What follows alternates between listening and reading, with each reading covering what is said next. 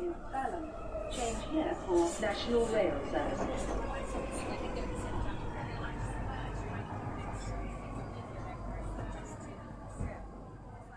Bine ai revenit în stația Londra. Eu sunt Manel Cheța de la manelcheța.com și tu asculti podcastul Un Român în Londra. Suntem la episodul numărul 229, înregistrat în data de 27 septembrie 2022. Acest episod se numește Bazooka Budget. În acest episod vorbesc despre eșecul, eșecul fenomenal al noilor politici fiscale ale lui Liz Truss și despre venirea toamnei. Scurt, la obiect.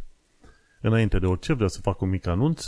Podcastul de față este partea Think Digital Podcast Network și mă găsești pe orice fel de platforme, așa că pe oriunde asculti podcastul nu uita să dai like, share și un review, în așa fel încât acest podcast, efectiv unul dintre primele podcasturi de, din diaspora românești, așa că, de ce nu, merită să ajungă la cât mai mulți oameni ca să afle, să zicem, cel puțin des, despre UK de la fața locului și, bineînțeles, despre experiența unui imigrant oarecare în UK.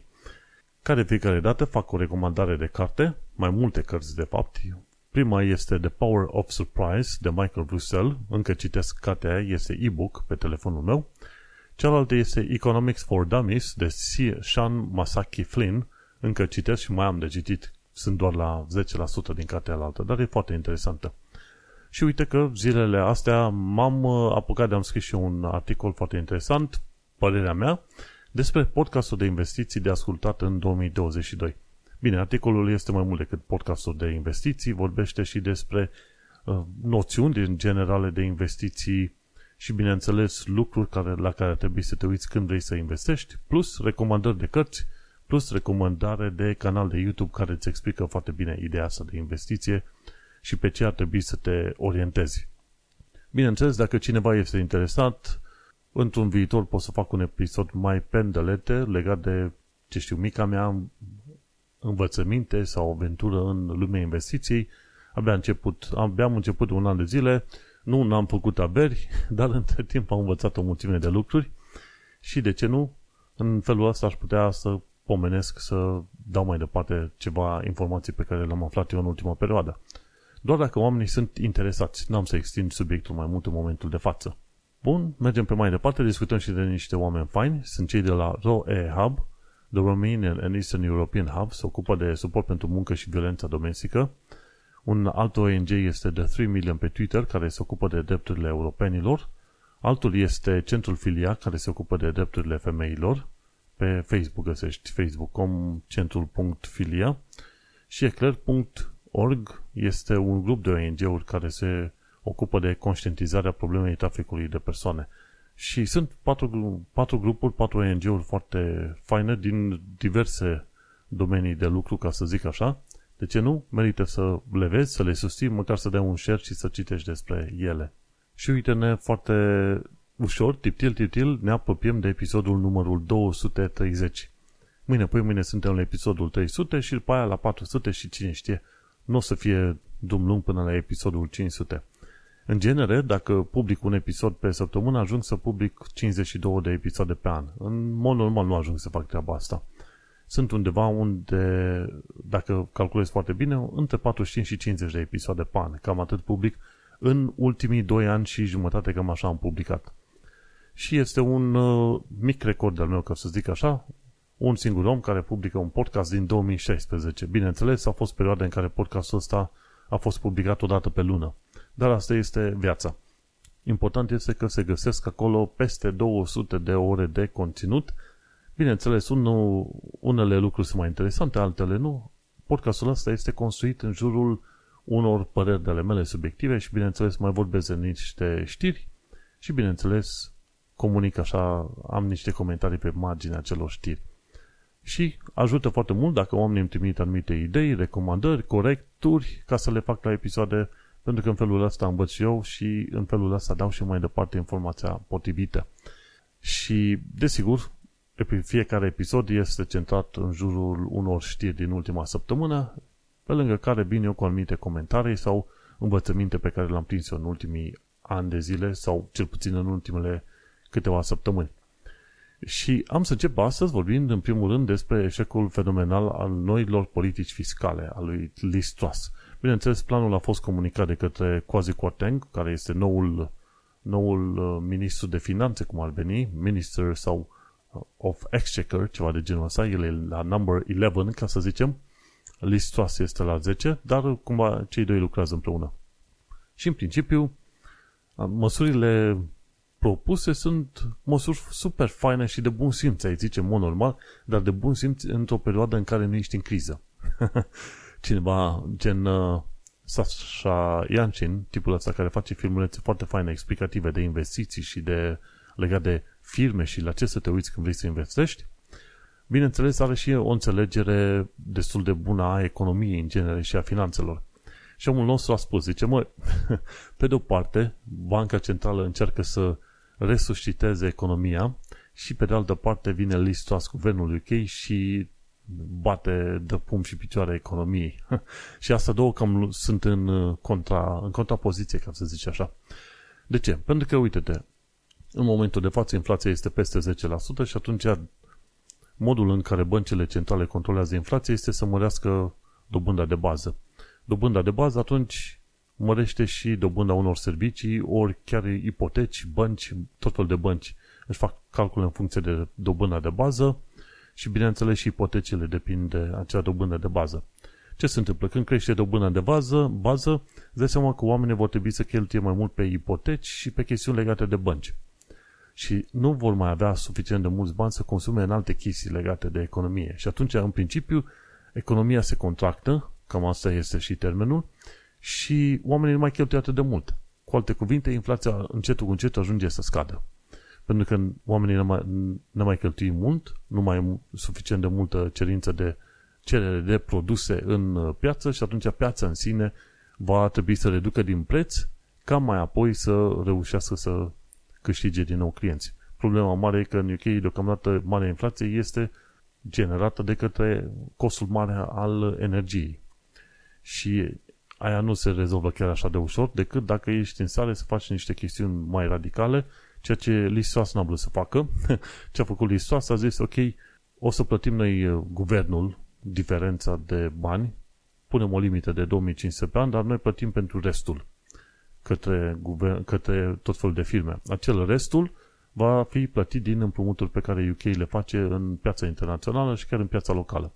Și asta înseamnă că mai devreme sau mai târziu un guvern viitor va trebui să mărească taxele. Deci, în momentul de față, într-un mediu din asta foarte volatil în care infla- inflația a crescut extraordinar de mult, vine și Liz Truss, tai anumite taxe, ceea ce va duce din nou la o, la o altă creștere a inflației. și asta înseamnă că mai devreme sau mai târziu, cineva undeva va trebui să plătească pentru aceste, să zicem, taxe tăiate și vor fi alte taxe care vor fi impuse oamenilor mai, mai devreme sau mai târziu. Și e dureros că pe parcurs ce s-a întâmplat în toată afacerea asta este și că lira a scăzut în putere comparativ cu dolarul. Ceea ce înseamnă că exporturile sunt mai ieftine, dar importurile sunt mai scumpe. Și cum UK-ul importă foarte multă energie, guess what? Dar fiindcă lira a scăzut, importul de energie este mai mare, deci inflația va fi mai mare. Deci, în principiu, trickle-down economics, așa cum sunt numite chestiunile astea făcute de Liz Truss și de Margaret Thatcher cu 40 de ani de zile, spun de faptul că, vorbesc de faptul că dacă tai taxele la tot fel de firme și la oamenii care câștigă foarte bine, cumva acei oameni și acele firme vor uh, duce la o crearea unei creștere economice.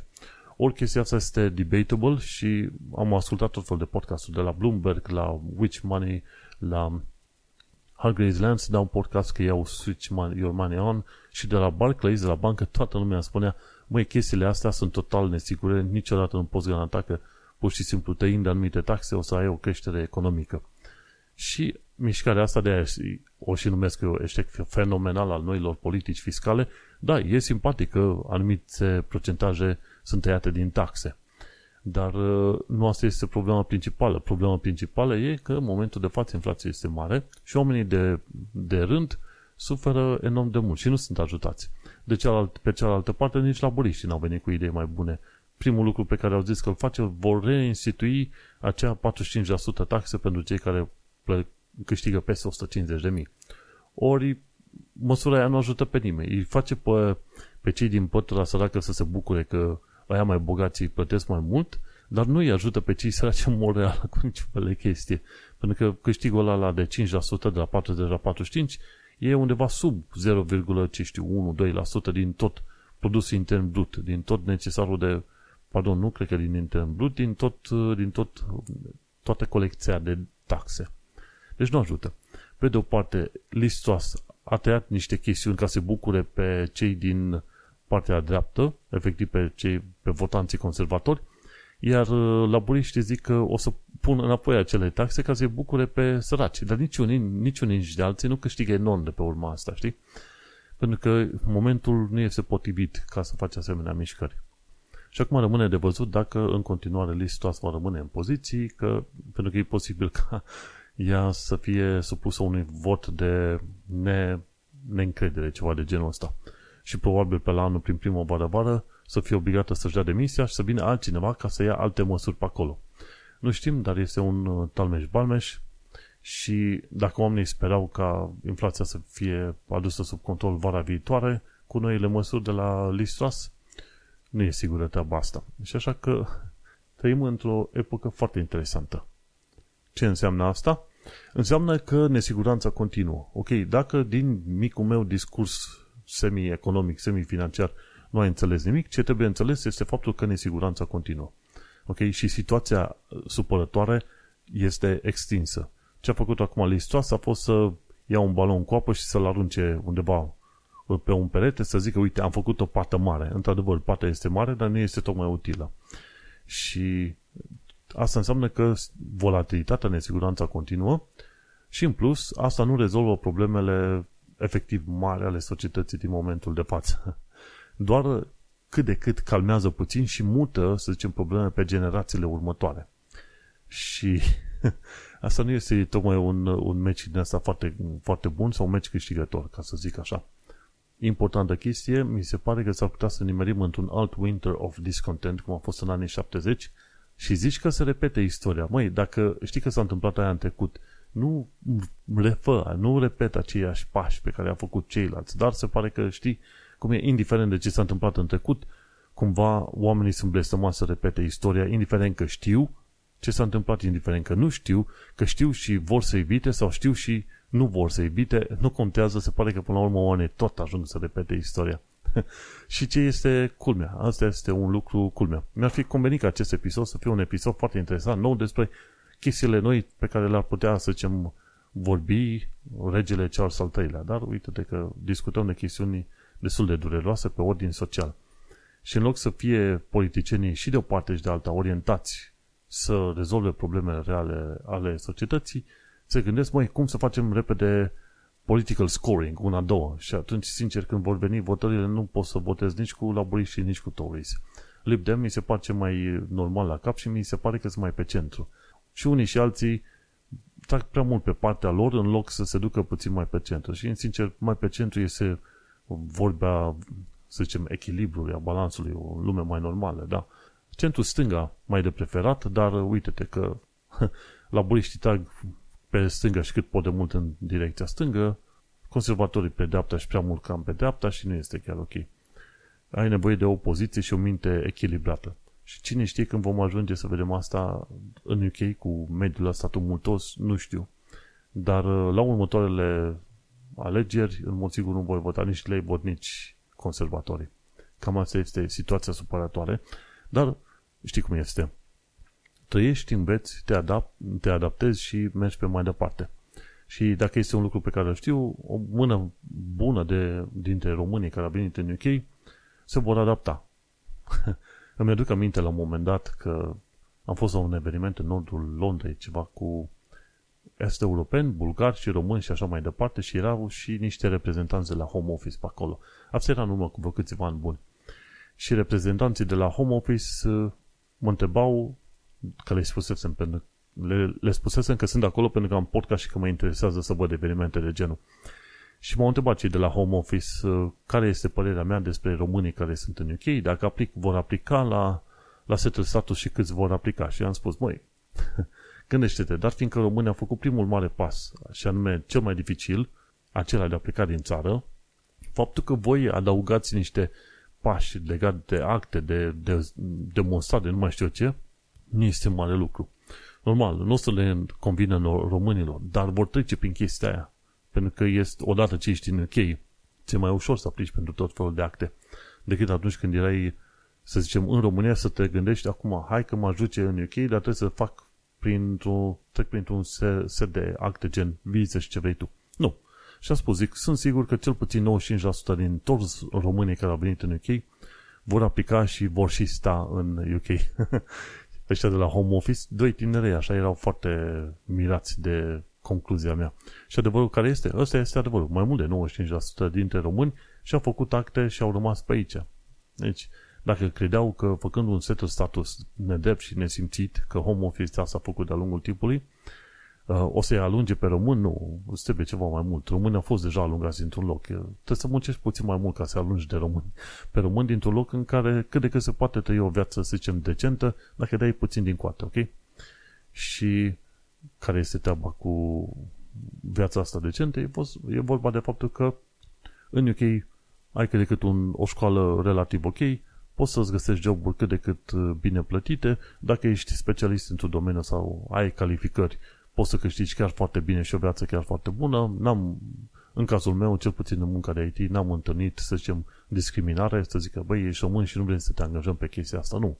Și am uh, avut de-a lungul timpului salarii destul de bunicele pe câmpul ăsta de IT, de ce nu? Și uite-te cum acești români au rămas și vor rămâne în continuare. Să nu uităm că aproape 10% dintre românii care rămân aici în UK fac o mică chestie, o afacere. Ba își fac de construcții, ba de curățenie, ba de horeca, ba consultanță, ce vrei tu pe acolo. Românii au rămas și vor rămâne în continuare pe aici. De ce? Pentru că primul pas mare și important pe care l-au făcut a fost să plece din țara lor. Și aici cea mai mare, să zicem, durere, dacă stai să te gândești în felul ăsta.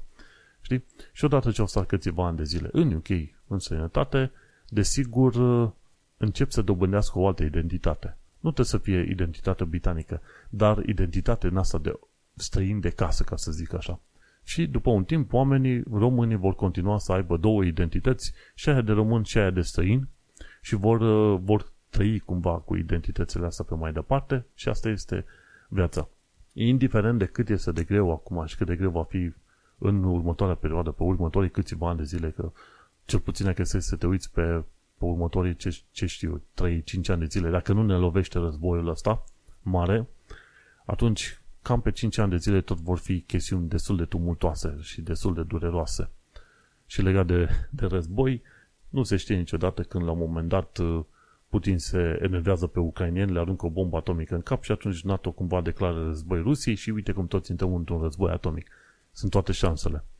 Așa că până la urmă hai să ne, să ne calmăm puțin și să ajungem pe ideea că vor veni vremuri grele, recesiunea este la ușă, dacă nu chiar în UK sunt oameni în recesiune și sfatul meu rămâne ca de acum câteva luni bune, dacă ai niște bani, la șosetă, la ciorap, la ce vrei tu, ține-ți pe acolo, nu fă concedii foarte scumpe, nu te arunca la cheltuieli mari, pentru că vor fi probleme destul de mari foarte, foarte curând, mai ales că, cine știe, de luna viitoare, din octombrie, ne așteptăm să vină o mulțime de, ce știu cum îi se zice, greve, de toate pozițiile și situațiile posibile și imposibile. Și este o perioadă tumultoasă, la fel cum și pentru mine e o perioadă tumultoasă. Acum, când caut job și am, uh, am trecut prin, uh, prin sistemul ăsta, ok, am refuzat câteva firme, sunt în interviu cu patru firme diferite și până la urmă sper să ajung cu două dintre ele și să pot alege o ofertă de la una sau două.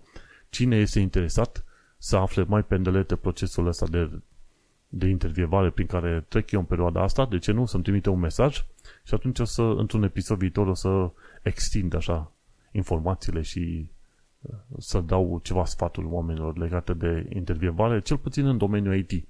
În alte domenii nu știu cum este, dar în domeniul IT cel puțin aș putea da un sfat. Și da, concluzia, după ce săptămânii întregi s-au bătut conservatorii care să aibă nou prim-ministru, concluzia este că în continuare situațiile sunt uh, deloc roze. Asta este, știi cum este, trăiești, înveți, dai din coate, te duci pe mai departe și cumva cauți să supraviețuiești pentru că Altă, alte șanse n-ai în viața asta. Legat de alte șanse, uite că vine toamna. Și cum vine toamna, vedem că se întunecă ceva mai devreme. Și cumva ne-am schimbat și noi uh, modul în care ieșim pe la plimbare și va trebui să ne regândim să vizităm anumite locuri mai prin zi sau când mergem seara să ne schimbăm, să zicem, locurile pe care le vizităm în mod normal. În orice caz, tot ieșim pe la plimbare, mai vrut, mai nevrut așa, am descoperit de curând un uh, loc de unde poți să iei un ceai foarte păinuț din, uh, cum îi zice, din zona Canary Wharf. Zona Canary Wharf, dacă te duci în acel mall, Canary Wharf Mall, pe desubt și ajungi în, înspre Waitrose, undeva pe lateral este o ceinerie din asta chinezească, se numește Yam Tea. Și am avut ocazia să beau un ceai cu flori de trandafir. Trandafiraș de amicuți. Foarte interesant. Nu băusem ceai din ăla până în momentul de față, dar a fost o descoperire faină. și au început să construiască și să aducă tot mai multe magazine prin zona Canary Wharf, așa că dacă ai chef de o plimbare și e seară, se lasă întuneric, cu fiind toamnă și asta, și este și nițel frig, de ce nu? Nu uita să vizitezi în Canary Wharf, te duci pe la Canary Wharf Mall, după aia de acolo te poți duce chiar și lângă stația Jubilee, pe zona cu, da, cu Jubilee DL, uh, nu DLR, ci partea cu metrou, cu tube, și găsești Jubilee Mall. Și acolo este foarte interesant. Sunt câteva zeci de magazine, poate chiar peste 100, și fast food-uri pe care le poți vizita și sunt în, în interior amândouă. Din ce am înțeles eu, de săptămâna viitoare, din octombrie încolo, efectiv, vor fi și temperaturi noaptea de 2 grade. Deci deja începe să vină iarna, să ne muște încetul cu încetul. Și, cum ziceam, am descoperit acel Yumti. Prin zona respectivă, în perioada asta s-a deschis un magazin nou, chinezesc, bine, slash asiatic mai precis, se numește Tian Tian. Și este foarte interesant pentru cine este curios să vadă cum este mâncarea japoneză, coreană, vietnameză, tailandeză, chineză și cine știe ce alte nații mai sunt prin Asia pe acolo. Nu știu dacă au chestii indiene sau pakistaneze, sunt mai mult din Asia de sud-est. Asia de est și de sud-est. Pe când uh, chestiuni indiene și pakistaneze sunt Asia de sud și sud-vest, cumva, ceva de genul ăsta. Dar găsești tot felul de chestii foarte interesante pe acolo și de ce nu, merită să te duci să faci o vizită. Chiar de curând am fost pe la Tiantan și am luat castane coapte. Și cred că era în ulei și cu sare. Foarte interesant. În România găsești castane coapte, dar de obicei vara când te duci. Și nu oriunde și nu oricum și nu peste tot. Așa că, dacă vrei chestiuni mai exotice, mai interesante și ești prin zona Canary Wharf, nu uita să treci pe la Tiantian să fac o precizare, n-am fost plătit să fac niciun fel de reclamă, ci lucruri pe care le-am descoperit eu și care mi se par uh, interesante. Și cine e pasionat de chestiuni coreene, mi se pare că la Jubilee Mall s-a deschis de curând, probabil acum câteva săptămâni sau o lună, două, un restaurant corean. Deci, cine vrea, poate să se ducă și pe acolo. E chiar lângă Nandos, mi se pare, în Jubilee Mall. Nu știu cum îi zice restaurantului corean, efectiv e chiar sub Wagamama. Și bineînțeles, ca pomenire, dacă vrei să te duci undeva la restaurant și cu o mâncare cât de cât sănătoasă și faină și cu porții destul de mari, Wagamama este unul dintre locurile chiar foarte faine de vizitat. Ai tot felul de ciorbe pe acolo, ai noodles, ai chestiuni, mi se pare, mâncare de obicei, probabil, cred că dacă mă gândesc japoneză, coreană, ceva de genul ăsta. Foarte bune. Aici încheiem prima parte a podcastului parte care va fi difuzată joi pe la ora 6 seara pe radio.com. Eu sunt Manuel Cheța de la manuelcheța.com și cine vrea să asculte restul podcastului să nu intre, să intre pe manuelcheța.com să caute episodul 229. Ne mai auzim. Că tot pomeneam de interviuri. Sunt în momentul de față în interviuri cu vreo patru firme diferite, dar cu două dintre ele e posibil să iau, alte două nu este foarte sigur. Ideea este că îți consumă destul de multe resurse din asta mentale și dacă ei să fac o precizare, prefer firmele care îți dau tot felul de probe tehnice, dar legate de stilul de muncă și de chestiunile pe care le faci în mod practic la muncă. Sunt unele firme, de obicei alea ca, la care se câștigă ceva mai bine, salarii mai mișto și firme mai mari, alea te pun să treci prin probe din alea, gen uh, lead code, algoritmice. Ok, avem un stack, heap, avem uh, teoria grafurilor, tot fel de chestii pe care le înveți la computer science, ori dacă nu la liceul de informatică, ceva de genul ăsta. Și te pune să treci prin tot felul de algoritmi din ăștia, vreo 10 categorii diferite, nu știu câte tipuri, ca să se asigure că teoretic știi algoritmică. și după aia, dacă treci de alea, te poți angaja la firma aia mare și gene, genială și frumoasă și ce vrei tu. Dar uh, mie mi se pare destul de culmea faptul că te pune să treci printr-un, să sar efectiv un gard foarte mare de cunoștințe pe care efectiv probabil 99% dintre ele nu le vei folosi în munca de zi cu zi, mai ales dacă te angajezi ca front-end developer ca mine. Și de-aia zic, când am avut nevoie să calculez distanța între două ora, cea mai scurtă distanță între două orașe. Ok, că la asta folosești metoda grafurilor. Ai noduri, ai laturi și să, trebuie să calculezi distanța între ele și care e cea mai scurtă distanță între două orașe. Ca front-end developer, n-ai avut nevoie să faci treaba asta. Ca front-end developer, te uiți la feature-uri, creezi o interfață grafică, bineînțeles, când lucrezi cu JavaScript trebuie să lucrezi pe funcții și alte chestii, creezi programe mai interesante, dar foarte rar ai avut nevoie să faci lucruri de genul ăsta. Cel mai mult chestii de genul ăsta s-au făcut mai mult pe partea de backend. În backend, într-adevăr, se fac calcule ceva mai intense și mai uh, puternice, pentru că în mod normal nu vrei să folosești browserul ca să-ți facă toată treaba ta pe acolo. În fine. Dar, uh, în principiu, stai și te uiți dacă sunt firme din asta mai micuțe și cer să faci coduri de algoritmice ciudățele pe care, în algoritmi și sisteme care nu tocmai fac sens cu munca ta de zi cu zi, probabil e bine să dai skip la firma aia. Și la firme mai mari, probabil că merită să te chinui să înveți algoritmii aia doar ca să ajungi la firma aia, doar în ideea că avea o poziție mai, mai bine stabilită pe acolo. Dar cam atât. Și cam atât cu rant, micul meu rand de angajare. Hai să trecem în sursele de astăzi. De ce? Nu? Pentru că, uite, sunt, uh, sunt ceva. La informații practice, am aflat că există un site numit csi-justice.org.uk. Este un nou ONG, un nou ONG și o campanie care vrea să obțină dreptate pentru oamenii care au fost uh, nedreptățiți de către Home Office pe ideea de Comprehensive Sickness Insurance.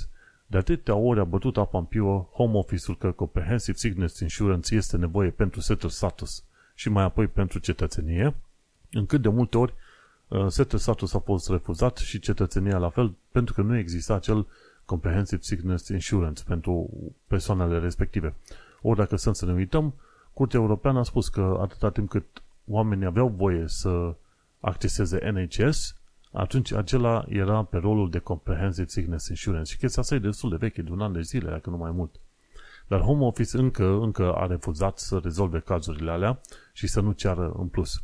Bine, în principiu Home Office face multe lucruri de capul, de capul lor și speră că cei care sunt afectați nu își vor permite să se ia la trânte cumva cu home office, înțelegi? Și a trecut pe foarte mulți oameni prin, uh, prin metode din astea efectiv ilegale, prin care să li se ceară ceva care nu trebuia cerut. Și acest CSI liniuțejustice.org.uk este un loc unde poți să fii implicat, să trimiți mai departe informații și să iei legătura cu ONG-ul respectiv.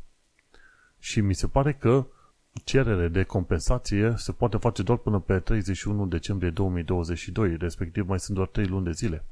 Așa că oamenii care au trebuit să plătească Comprehensive Sickness Insurance sau care au suferit de pe urma Comprehensive Sickness Insurance ar trebui foarte urgent să ia legătura cu, cu firmă, cu ONG-ul ăsta, să dea detalii ca să vadă și ea ce pot face pe mai departe. Cetățenii europeni au suferit foarte mult pe chestia asta și aș putea zice că este chiar o măsură vădit anti-cetățeni europeni, efectiv discriminatorie, făcută de către Home Office.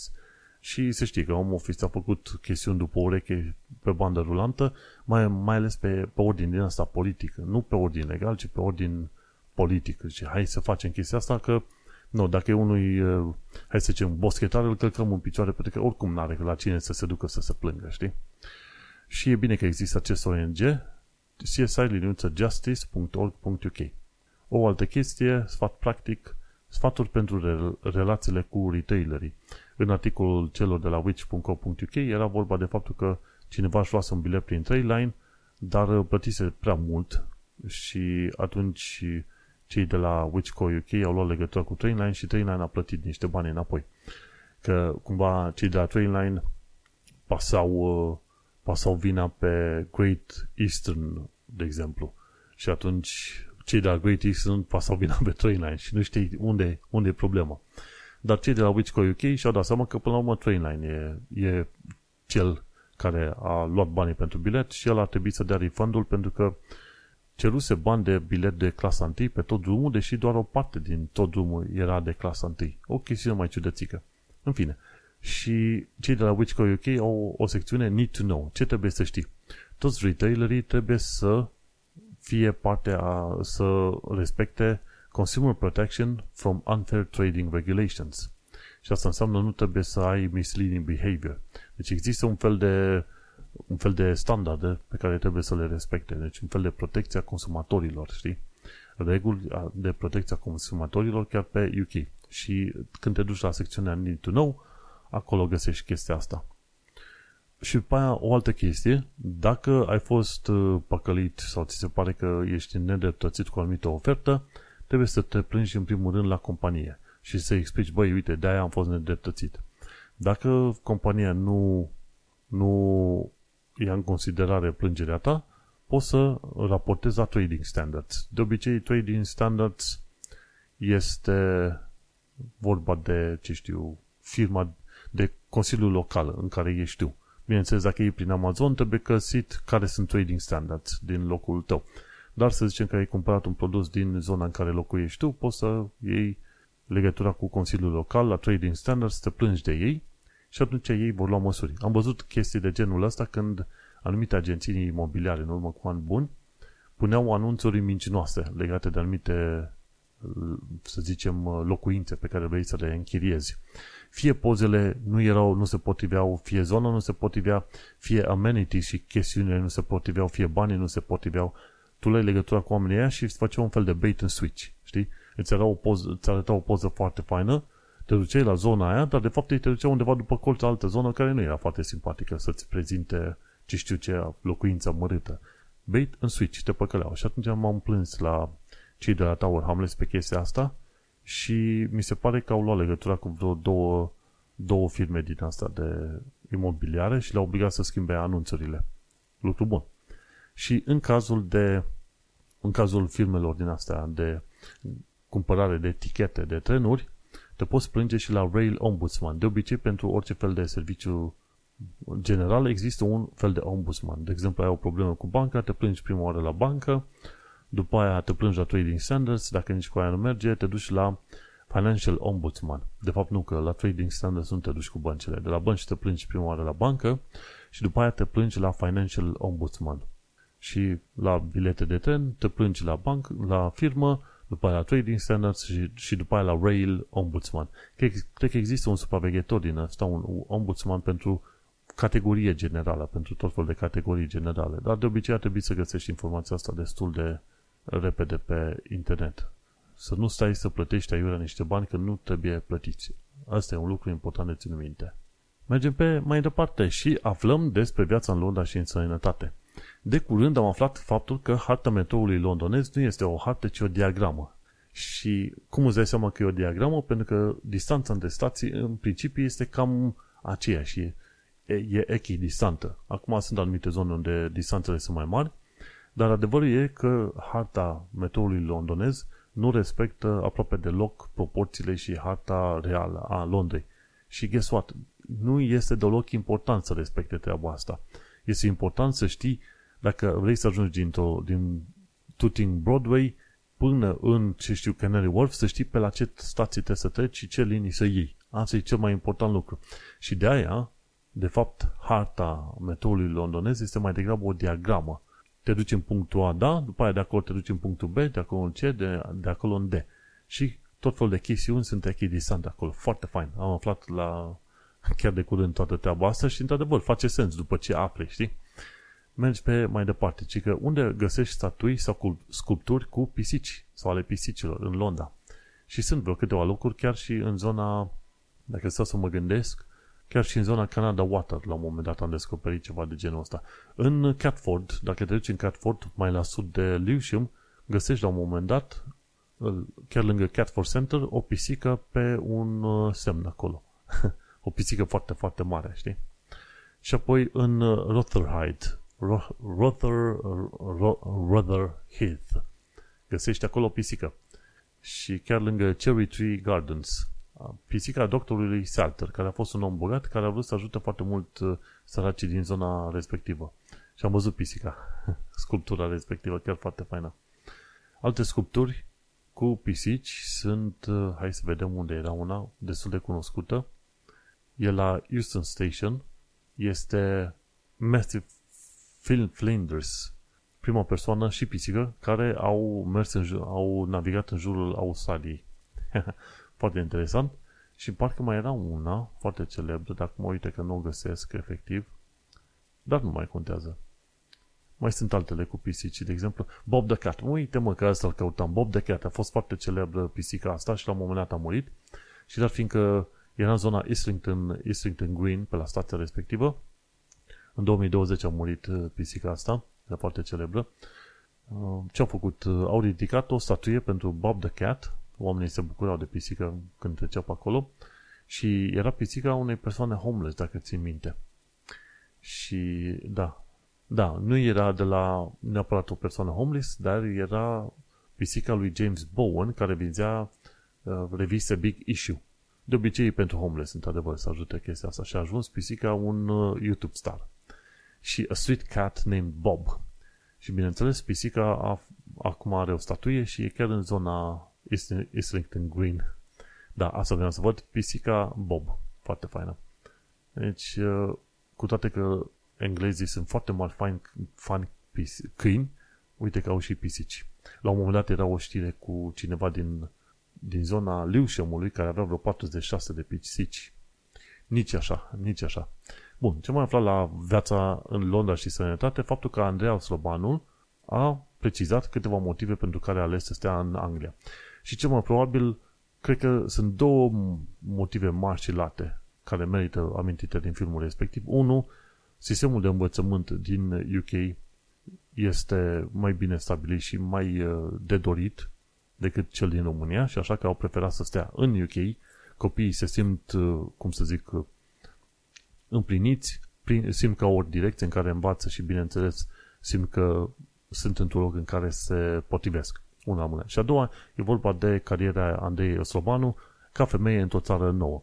În România, cumva, a văzut și ea că una este să te dezvolți în cariere din România, a văzut la alte femei, și în UK a descoperit că, într-adevăr, chiar dacă este femeie și căsătorită și cu copii, a reușit să schimbe mai multe joburi, să, cresc, să crească în poziții și nu a avut discriminare nici pe faptul că este femeie sa, și nici pe faptul că este româncă. Și asta i-a plăcut și a permis să, să se dezvolte într-un, într-o țară nouă, într-un context nou și își poate face viața așa cum își dorește. Și cred că astea două lucruri sunt extraordinar de importante. Și un alt lucru important, dacă vrei să scream din tot plămânii tăi, te poți să te duci la Screamatorium la Leadenhall Market.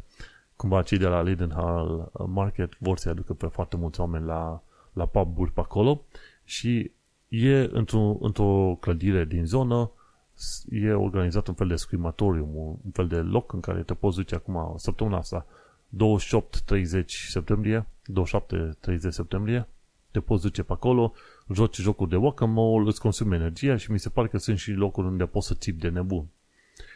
Da, nu știu, eu sunt mare fan a țipat în, în sinea mea.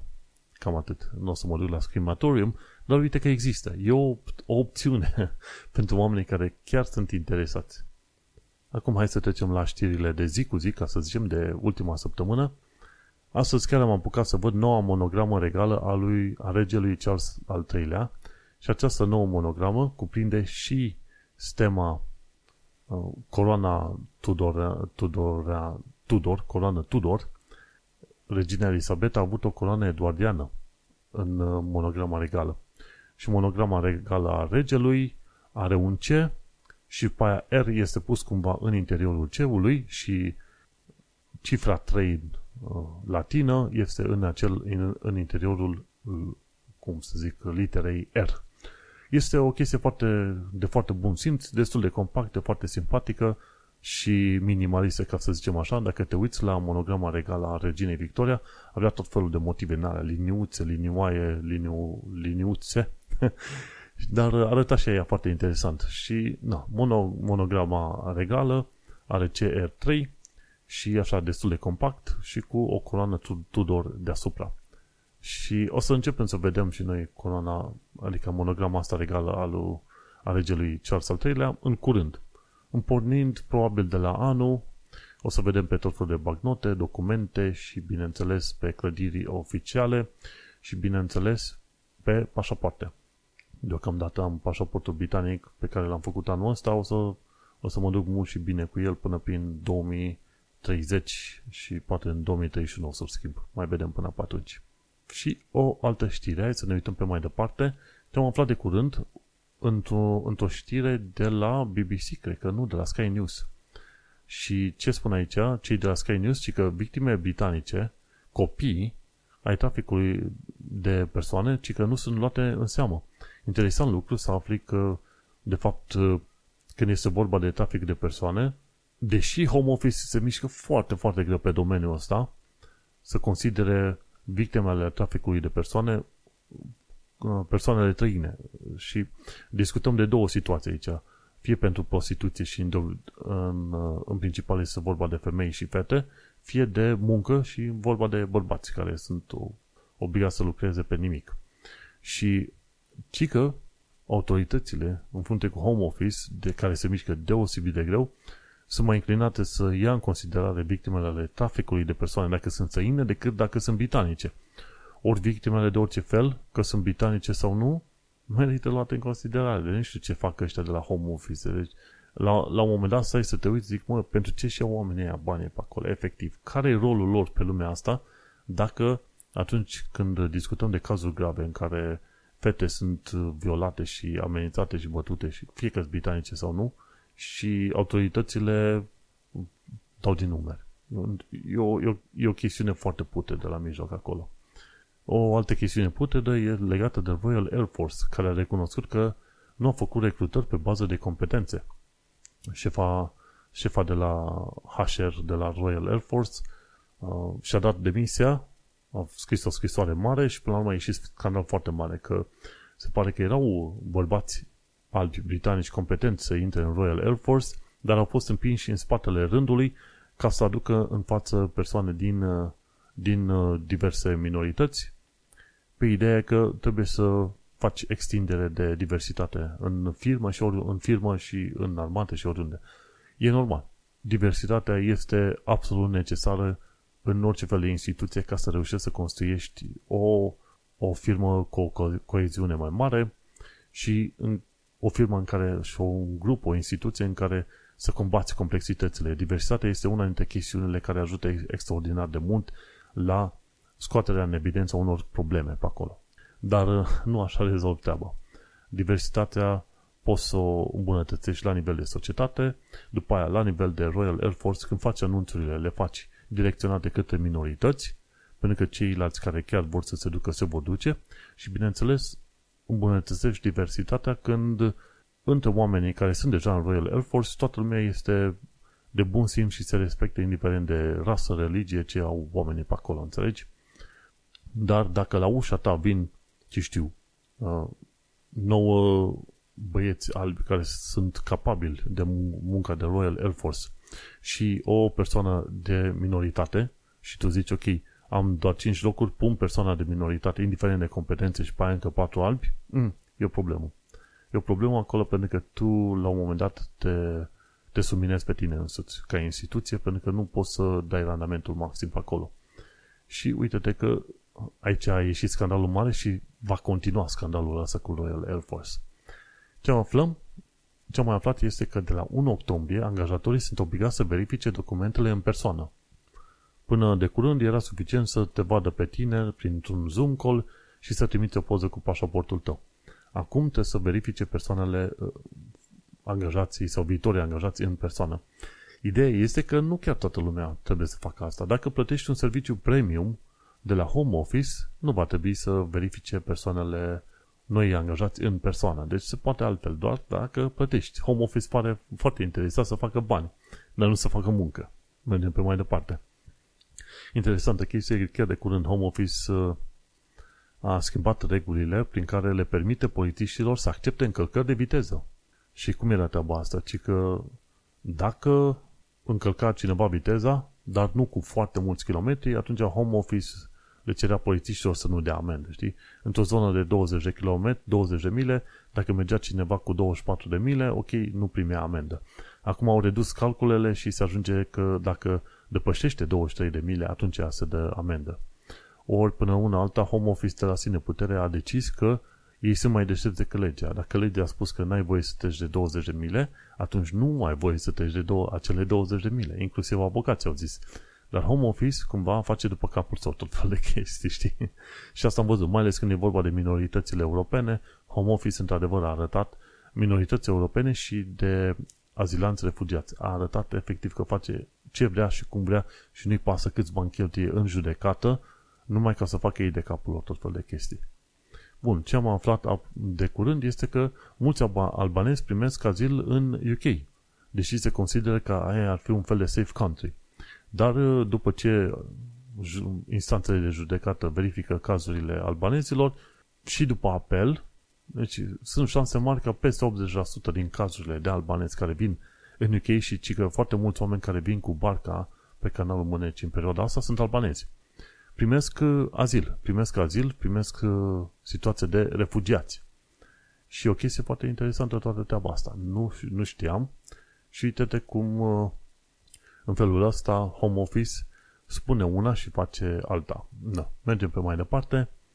Ce mai aflat de curând este că în Londra există un vest sălbatic. Și anume, dacă te duci în centrul Londrei sau înspre vestul Londrei, în zonele mai bogate, și dacă umbli cu chestiuni scumpe, ori cu telefonul la vedere, sunt șanse mari să fii tâlhărit. Mai ales dacă sunt oameni la plimbare și au Rolex-uri, nu odată au fost cazuri în care oameni cu Rolex au fost bătuți, înjunghiați, să li se fure telefoanele foarte scumpe. Și atunci trebuie să ții cont de faptul că atunci când vizitezi Londra, sunt șanse mari să devii victimă a unor tâlhării în ziua mare. Deci nu discutăm seara, noapte, ziua în amiază mare. Ok? Și pe al doilea loc, de care trebuie să fii atent în Londra, e furtul de biciclete. Se fură biciclete ca în vestul sălbatic. Și se pare că încetul cu încetul, asta, infractorii au tot mai mult curaj. Cumva poliția nu mai face față. Erau vreme în care auzeai de la poliție că a, a distrus o, o grupare criminală și alta și alta și alta. Acum se pare că e pșt, scăpat cumva de sub control. Bineînțeles, infracțiunile în genere pare că au scăzut cumva, dar totuși sunt la un nivel destul de mare la care nu te aștepta. Deci să nu crezi că dacă te duci în zone turistice nu vei fi furat sau tâlhărit. Ține foarte uh, mare cont de faptul că nu trebuie să umpli cu lucruri scumpe la vedere și nici cu telefonul mână. E bine să umbli cu telefonul buzunar dacă e. Grijă mare.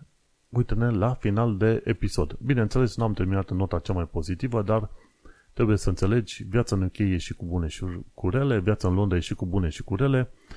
Există oarece riscuri legate și de viața în Londra, de exemplu, Există zone în care nu ai vrea să te duci la plimbare în Londra. De exemplu, la ora 3 noaptea, chiar într-un parc din zona noastră, au fost înjunghiați doi oameni. Nu se știe ce și cum. Și într-o altă seară s-au bătut alții pentru teritoriul de asta de droguri, știi, gang-related. S-au înjunghiat tot în zona, nu, nu departe de Canary Wharf. Într-o zonă, în Isle of Dogs, unde ai fi crezut că este lumea mai liniștită, mai calmă. Nu. În ultimele două luni de zile au fost vreo 3-4 înjunghieri. Nu știu câți oameni au murit pe chestia asta.